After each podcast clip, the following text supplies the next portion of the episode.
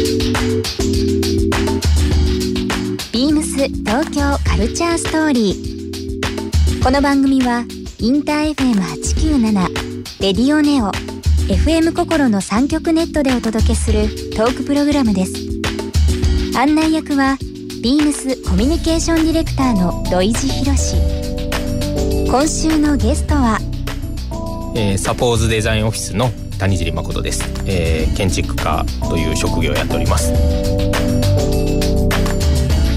近年では泊まれる本屋として知られるブックベッド東京の内装デザインなどインテリアから住宅複合施設など国内外合わせ多数のプロジェクトを手掛けていらっしゃいます。今日は谷尻さんの事務所もある渋谷区について。建築家から見る今の渋谷とはビームス東京カルチャーストーリー今夜もスタートです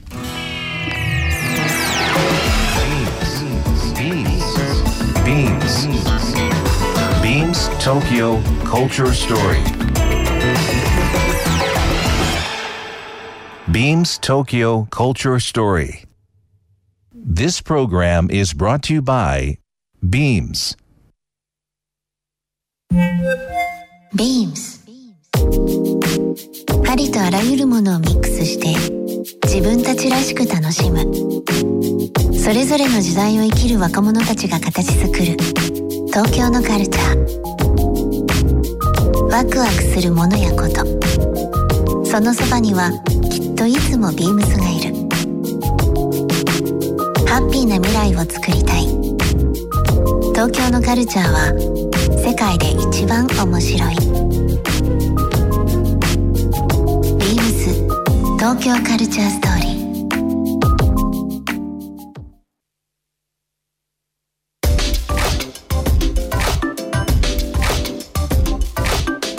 谷尻さん渋谷という街縁というのはどれぐらいになりますか？2008年に初めて東京に事務所作ったんですけど、うんそれも渋谷区だったんですよね。いやちょうど丸10年。はい。うん、で引っ越しても渋谷区、また引っ越しても渋谷区。で、うん、住まいも渋谷区なので、うんまあ、ただ単に他を知らないっていう説もあるんですけど でもなんか惹かれるところがあるからそうやって渋谷という部分にあるそうですね。ありますね。そのどどんなとこに惹かれますか？やっぱりこういろんな価値観が混ざり合って混沌としてるところがすごく好きですね、うん。うん僕もね本当かぶせるわけじゃないんですけど、はい。渋谷区ってすごく特別で、うん、まあ、今職場も約20年近く、まあ、原宿にずっといるっていうのもあるので、うん同じ渋谷区ですけどもなんか人によりますけど、僕ね人の流れ気の流れ、うん、なんかいろんなものが動く部分のその渦がすっごい好きなんですよ。うん。うん、なんか落ち着かないとかね人が多いとかいう人いるんですが、まあ昨日のね、えー、お話ではないですけど、うん、こう365日365通り以上、何か発見があるような気がして、確かに。すっごい好きなんですよ。うん、なんか雑踏の中だからこそ静けさっていうものの価値がなんか分かるような気がするしノイズがあったりいろんなことがするからこそ化学反応も起きて新しいものの気づきがあるような気がするので、うん、なんか静寂で静かで何もない静けさより、雑踏という中の静寂みたいなものになんか惹かれるところがあって、まあ、ノイズがすごい好きなんですよね。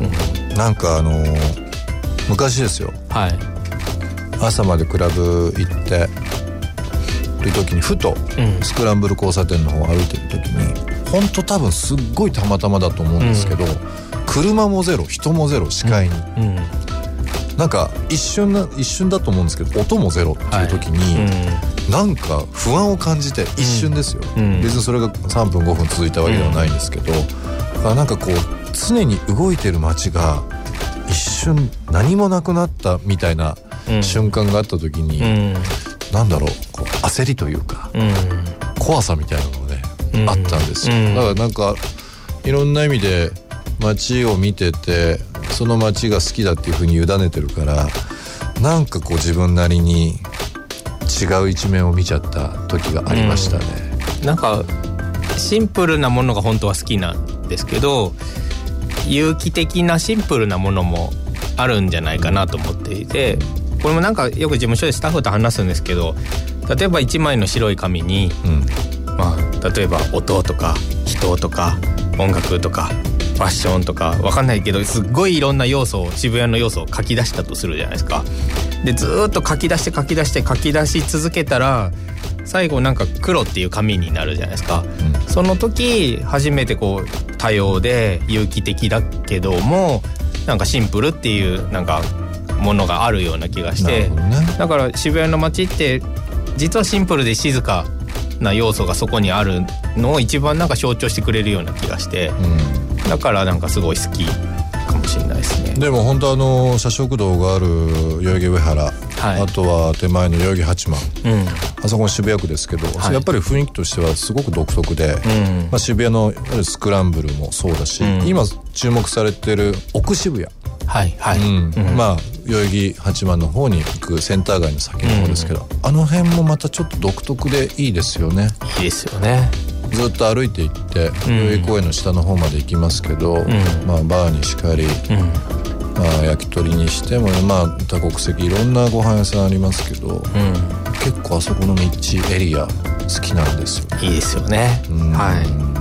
原宿もね同じ同じくなんですけど、結構若者の街っていうイメージ多いじゃないですか、ん。やっぱり一本裏入るとすごくこうゆっくり時間が流れてて、うん。昼間なんかはもう日だまりに猫が寝てたりだとか、本当に一本裏入るだけで音があんまりしなかったりだとか、割とこう竹下通りのこう雑踏うん。渋谷のセンター街の雑踏、ん。そういうのって渋谷のね渋谷区まあ、う渋谷原宿のイメージありますけど、意外と緑もねたくさんあってそうですよね。は住んだら良さそうですね、いはい。ね素晴らしいですよね。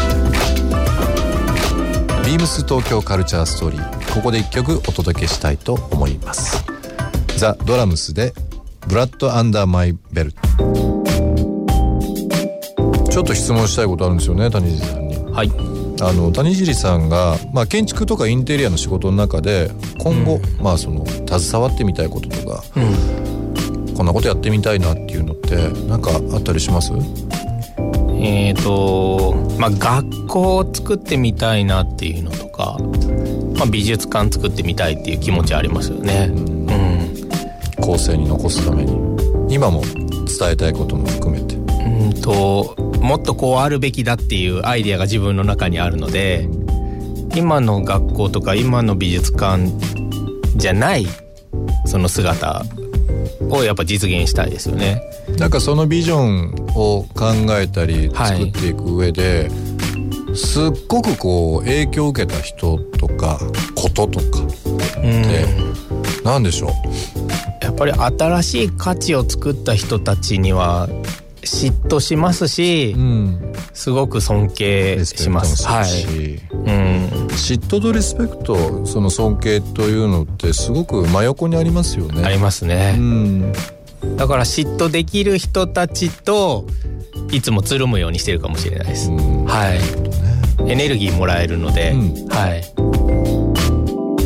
ビームス東京カルチャーストーリー明日も引き続き谷尻誠さんにお付き合いいただきたいと思います明日もよろしくお願いしますよろしくお願いします。ビームス東京カルチャーストーリー。番組では皆様からのメッセージをお待ちしています。メールアドレスは beams897 アットマークインター FM.jp ツイッターはハッシュタグ beams897 ハッシュタグビームス東京カルチャーストーリーをつけてつぶやいてください。またもう一度お聞きになりたい方はラジコラジオクラウドでチェックできます。ビームス東京カルチャーストーリー。明日もお楽しみに。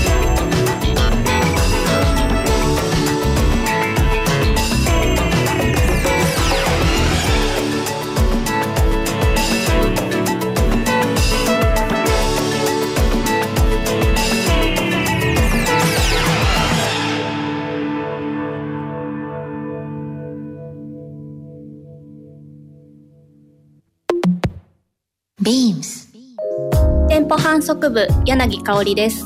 ポップアップショップのイベントやお客様向けのパーティーなどの企画や運営を行っています。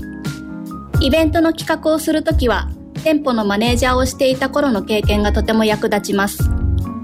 ビームスの魅力はとにかくいろんなことをやっているところです。去年からビームスバンドでボーカルもやってます。そろそろライブがあるので気を引き締めて体調管理を万全にしています。ビームス東京カルチャーストーリー。